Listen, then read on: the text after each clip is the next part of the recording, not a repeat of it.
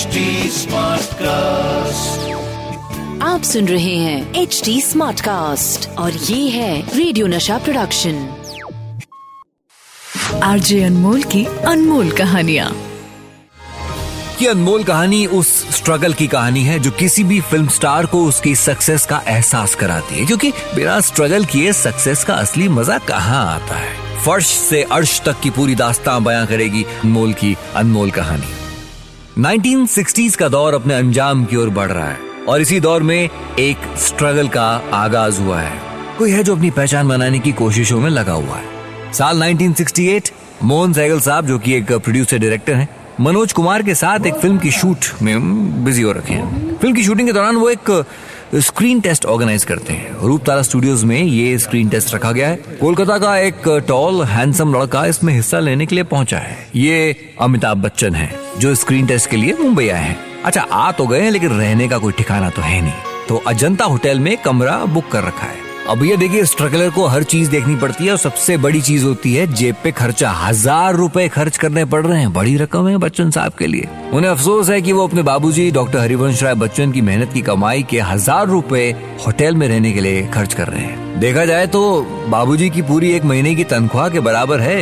एक हज़ार रुपए, लेकिन कोई और चारा भी नहीं है। पर दिल में एक उम्मीद भी है कि जब एक्टर बन जाएँगे तो भैया सब हिसाब बराबर हो जाएगा। लेकिन ये सफ़र बड़ा है कठिन, मेरे दोस्त। इतना सब कुछ किया, लेकिन बात बनती नहीं है। इसी दौर में बच्चन साहब कोलकाता में बर्ड एंड कंपनी में जूनियर एग्जीक्यूटिव की नौकरी कर रहे हैं। महीने की तनख्वाह मिल रही है साढ़े तीन हज़ार रूपए। लेकिन ये नौकरी तो सिर्फ़ जरूरतों को पूरा करने के लिए है। आँखों में तो अभी भी वही ख्वाब पल रहा है, एक्टर बनने का। अमित जी ने मुंबई के कुछ कॉन्टैक्ट्स को अपनी तस्वीरें दे रखी हैं। शायद इसी के ज़रिए कुछ काम मिल जाए, एक ब्रेक मिल जाए। अच्छा वहीं कोई ऐसा भी है जो अपने एक्टिंग के ब्रेक को छोड़ना चाहता है? ये टीनू आनंद है। के अब्बास साहब की फ़िल्म सात हिंदुस्तानी में पहला एक्टिंग ब्रेक मिल गया है? लेकिन वो तो ये सब कुछ छोड़ छाड़ के सत्यजीत रे साहब के असिस्टेंट बनना चाहते हैं, लेकिन जाने से पहले अब्बास साहब ने कहा रिप्लेसमेंट ढूंढ के जाओ। तीनू आनंद। स्ट्रगलिंग एक्टर अमिताभ बच्चन की तस्वीरें के अब्बास को दिखाते हैं। अब्बास साहब तस्वीरों पे कोई तवज्जो नहीं देते। वो तो टीनू आनंद के सामने ही कंडीशन रखते हैं। अगर रेल के third class one way ticket के खर्चे पर यह नया लड़का मुंबई आने को तैयार है तो बुला लो। टेलीग्राम भेजा जाता है और बच्चन साहब को मुंबई बुलाया जाता है। अगले दिन अपने भाई अजिताभ बच्चन के साथ मुंबई के अब्बास साहब के ऑफ़िस पहुँचते हैं। अच्छा पहुँचने का मतलब ये नहीं है कि ये रोल उन्होंने हासिल कर लिया है। अभी तो बाकायदा इंटरव्यू होगा। इंटरव्यू कुछ घंटों की बातचीत नहीं तो फिर उसके बाद दो दिनों तक चलने वाला है इंटरव्यू और इसी बातचीत के दौरान कुछ ऐसा होने वाला है जो अमिताभ बच्चन की मुश्किलों को बढ़ा सकता है। के अब्बास साहब का ध्यान इस इंटरव्यू के दौरान अमिताभ बच्चन के पूरे नाम पे जाता है? उसमें बच्चन जुड़ा हुआ है। ये देखते ही के अब्बास एक सवाल पूछते हैं। अमिताभ बच्चन डॉक्टर हरिवंश राय बच्चन से आपका कोई रिलेशन है क्या? जी वो मेरे बाबूजी। अरे बाप रे। हरिवंश राय बच्चन साहब तो के अब्बास के पुराने दोस्त। बाबूजी का नाम आया तो सवालों का डायरेक्शन ही बदल गया। लेकिन अगला सवाल जो है वो अमिताभ बच्चन से नहीं वो तो किसी और से पूछना चाहते हैं। फ़ोन उठाते हैं नंबर घुमाते हैं और ये फ़ोन लगा है डॉक्टर हरिवंश राय बच्चन को। हरिवंश भाई मैं बस इतना जानना चाहता हूँ कि क्या आपने अपने बेटे अमिताभ को एक्टर बनने की इजाज़त दी है क्या? अब के अब्बास साहब जो सवाल अमिताभ बच्चन के बाबूजी से पूछ रहे हैं कि सुन के तो अमित जी भी हैरान है। वो तो यही सोच रहे हैं कि उस तरफ़ से जवाब क्या आएगा, क्योंकि क्योंकि अगर बाबूजी ने कह दिया कि वो नहीं चाहते हैं कि अमिताभ एक्टर बने तो ये मौका भी हाथ से गया। लेकिन फ़ोन के दूसरी ओर से हरिवंश राय बच्चन जी का एक कमाल का जवाब आता है। अब्बास भाई अगर आप अमिताभ को अपनी फ़िल्म में काम करने का मौका दे रहे हो तो उसे इसके लिए अपने पिता से इजाज़त लेने की कोई ज़रूरत नहीं। अब ये जवाब सुन के के अब्बास आपको तसल्ली हो जाती है। अमिताभ के फ़िल्मों में आने के फैसले में उनके दोस्त की रजामंदी है। इस इंटरव्यू और फ़ोन कॉल के बाद बच्चन साहब को मिलता है उनका पहला एक्टिंग असाइनमेंट साल 1969 की फ़िल्म सात हिंदुस्तानी में अमिताभ बच्चन अपना पहला रोल हासिल कर चुके हैं। रोल के लिए उन्हें पूरे पाँच हज़ार रूपए भी मिले हैं। लेकिन अगर आप सोच रहे हैं कि भी पहला रोल मिल गया स्ट्रगल खत्म, ना जी। असली स्ट्रगल तो अभी शुरू हुआ है। उनका सामना कई बड़े साज से होने वाला है और इस दौरान कुछ ऐसे एक्सपीरियंसेस होने वाले हैं जो ताज ज़िंदगी याद रहेंगे। फ़िल्म में लेकिन उन्हें कोई स्टार ट्रीटमेंट नहीं मिल रहा। पूरे 40 दिनों तक के अब्बास साहब और उनकी पूरी यूनिट के साथ अमिताभ बच्चन एक डॉमेट्री में रह रहे हैं। पूरी जान लगा देते हैं। लेकिन सक्सेस तो भी कोसों दूर है। ये सच है कि किसी भी सक्सेस के पीछे मेहनत और किस्मत का साथ होना ज़रूरी है। पर इसी के साथ सबसे ज़रूरी है उस एसोसिएशन की, उस साथ की जो उस वक्त हाथ थामता है। और ऐसा ही कुछ करने जा रहे हैं सुनील दत्त। दत्त साहब अमिताभ बच्चन को अपनी फ़िल्म रेशमा और शेरा में एक रोल ऑफ़र करते हैं। अगली रात सुनील दत्त साहब, अमिताभ बच्चन और डायरेक्टर सुखदेव को स्टोरी के कुछ डिस्कशन के लिए ऑफ़िस बुलाते हैं। बच्चन साहब को पूरी रात जागने की आदत नहीं तो अपनी आँखें खुली रखने के लिए वो अलग अलग तरीके अपना रहे हैं। फ़िल्म में अमिताभ बच्चन जी का कोई डायलॉग नहीं है, क्योंकि वो तो फ़िल्म में गूँगे का रोल कर रहे हैं। अब ये भी अपने आप में एक मुश्किल है। फ़िल्म की पूरी यूनिट जैसलमेर राजस्थान पहुँचती है। तेज गर्मी का मौसम है। टेंट्स में रहना है, गर्म रेत पर कड़ी धूप में शूटिंग करना है। ये भी अपने आप में एक स्ट्रगल है, साहब, चल रहा है। महीनों से अमिताभ बच्चन साहब करीब 200 लोगों के साथ यहाँ पर तंबुओं में रह रहे हैं। सुबह जल्दी उठना, अपने खुद के कपड़े धोना, फुर्सत के पलों में किताब पढ़ना और फिर एक्सप्रेशन के भरोसे। जोड़ तोड़ मेहनत करके अपने शॉट देना। आज जैसलमेर में एक बड़ा ही यूनिक सीन फ़िल्म आया जाने वाला है। वहाँ पे एक जानवर की बलि देने का सीन होने वाला है। फ़िल्म की एक्ट्रेस वहीदा रहमान जी, साथ में अमिताभ बच्चन, भीड़ का हिस्सा बने हुए हैं। सुनील दत्त साहब हाथों में तलवार लिए इस बलि को अंजाम देने वाले हैं। दशहरे पर यहाँ पर एक कस्टम है कि बलि दी जाएगी। तो इस सीन में रियल सैक्रिफाइस वाला पार्ट भी थोड़ा जोड़ा जा रहा है। जैसे ही असलियत में बलि दी जाती है, भीड़ में खड़ी हुई वहीदा जी की हालत खराब हो जाती है, वो बेहोश हो जाती है। यूनिट में अफरा तफरी मच जाती है। अमिताभ बच्चन, सुनील दत्त भागकर वहीदा जी के पास पहुँचते हैं। कुछ और लोगों की मदद के साथ उन्हें उठाकर जीप में डालकर होटल ले जाया जाता है। एक तरफ़ तो एक तरफ़ तो बच्चन साहब वहीदा जी की हालत की फ़िक्र हो रही है उन्हें। वहीं उन्हें इस बात की भी खुशी है कि उन्हें वहीदा रहमान जैसी बड़ी एक्ट्रेस की मदद करने का मौका मिला है। यहीं पर एक साहब और भी हैं जो अमिताभ बच्चन के जो आने वाले वक्त हैं, उनमें उनके ऑन स्क्रीन छक्के छुड़ा देंगे।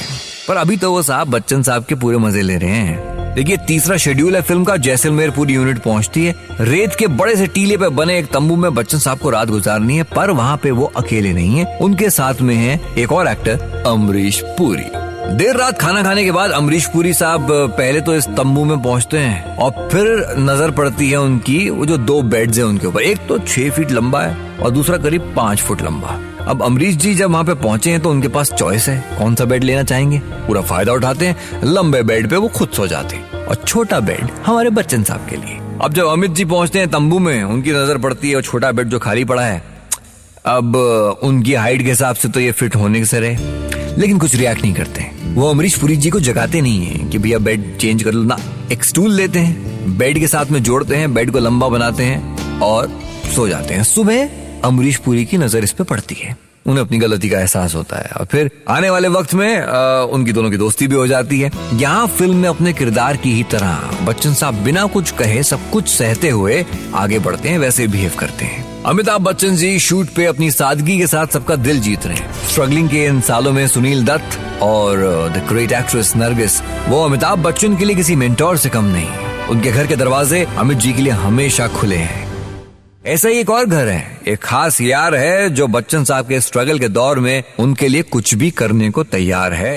अब मैं सात हिंदुस्तानी फ़िल्म की ओर बढ़ता हूँ। उस वक्त के बहुत ही ज़बरदस्त एक्टर कॉमेडियन महमूद के भाई अनवर अली के साथ काम करते करते उनकी अच्छी दोस्ती भी हो गई। दोस्ती का आलम यह है कि दोनों अक्सर मिलते हैं अपना दुख दर्द बांटते हैं। अमिताभ बच्चन जी का कोई मुंबई में ठोर ठिकाना तो है नहीं। तो अपने बेहद करीबी फैमिली फ्रेंड के साथ मरीन ड्राइव पे रह रहे हैं। अनवर अली भाई जो है, वो अपने ही भाई महमूद के घर अंधेरी में रह रहे हैं। इन दोनों जगहों के बीच का डिस्टेंस इतना है कि बच्चन साहब और अनवर अली भाई का आपस में मिलना बड़ा मुश्किल हो रहा है। तो अनवर अली अमिताभ बच्चन को एक ऑफ़र देते हैं। यार तुम ना बहुत दूर रहते हो। एक काम क्यों नहीं करते? तुम ना मेरे साथ चलो और मेरे भाईजान के घर रहने आ जाओ।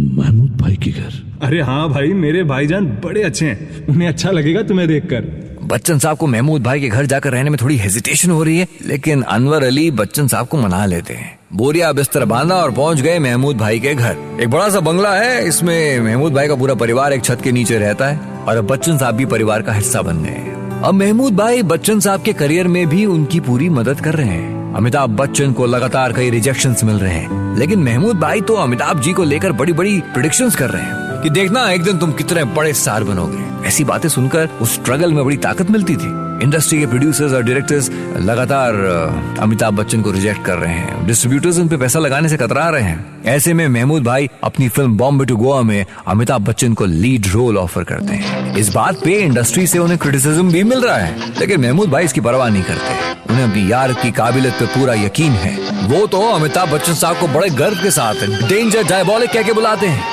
वजह यह है कि उन्हें उन्हें यकीन है कि यही अमिताभ बच्चन एक दिन सब पे हावी हो जाएगा। बड़े बड़े स्टार्स के लिए खतरा बन जाएगा। इसी बीच एक ऐसा भी वक्त आता है जब अमिताभ बच्चन के पास कोई फ़िल्म नहीं है। वो इस बात को लेकर डिप्रेशन में है। ऐसे में महमूद भाई उस दौर के सक्सेसफुल डायरेक्टर प्रमोद चक्रवर्ती के पास पहुँचते हैं। उनकी फ़िल्म में अमिताभ बच्चन के लिए रोल और इस रोल के लिए पाँच हज़ार रूपए का साइनिंग अमाउंट भी हासिल कर लेते हैं। रोल का मिलना बच्चन साहब को हिम्मत देता है। ये फ़िल्म कभी बंद नहीं पाती, लेकिन ये फ़िल्म बच्चन साहब को एक हौसला दे जाती है। वो अपना स्ट्रगल जारी रखते हैं और फिर वक्त बदलता है। अमिताभ बच्चन की मेहनत और किस्मत दोनों रंग लाती है। कई सारी एवरेज और फ्लॉप फ़िल्में देने के बाद सक्सेस से उनका सामना होता है। और इस सफलता में सबसे ज़्यादा खुश हैं तो वो हैं महमूद जी। बच्चन साहब की सक्सेस पे एक खास तोहफा देने वाले हैं। अबे, मैं तुम्हारे सक्सेस से बेहद खुश हूँ। ये मेरी तरफ़ से एक खास तोहफा। थैंक्स महमूद भाई। एक हरे रंग का हाफ़ स्लीव का पुलोवर उन्हें तोहफे में मिलता है, पर बच्चन साहब को इस तोहफे के पाने की खुशी कई गुना बढ़ जाती है। जब उन्हें इसके पीछे की फीलिंग्स मालूम चलती है, कोई आम पुलोवर नहीं है। ये महमूद भाई की ज़िंदगी में बहुत अहमियत रखता है। ये वही पुलोवर है जो शोमैन राज कपूर ने खुश होकर महमूद जी को तोहफे में दिया था। ये तोहफा महमूद भाई के दिल के बहुत करीब है। और आज यही खासम खास अनमोल तोहफा वो बच्चन साहब को दे रहे हैं और बता रहे हैं ये सिर्फ़ ये तोहफा नहीं है, इसमें कितना प्यार है, कितनी मोहब्बत है और कितने खुश हैं इस सक्सेस से। जिस एक्टर का शुरुआती दौर इतना खास हो, वो एक्टर कितना खास होगा? That was Amitabh Bachchan for you RJ Anmol की अनमोल कहानियाँ। आप सुन रहे हैं एच डी स्मार्ट कास्ट और ये था रेडियो नशा प्रोडक्शन एच स्मार्ट कास्ट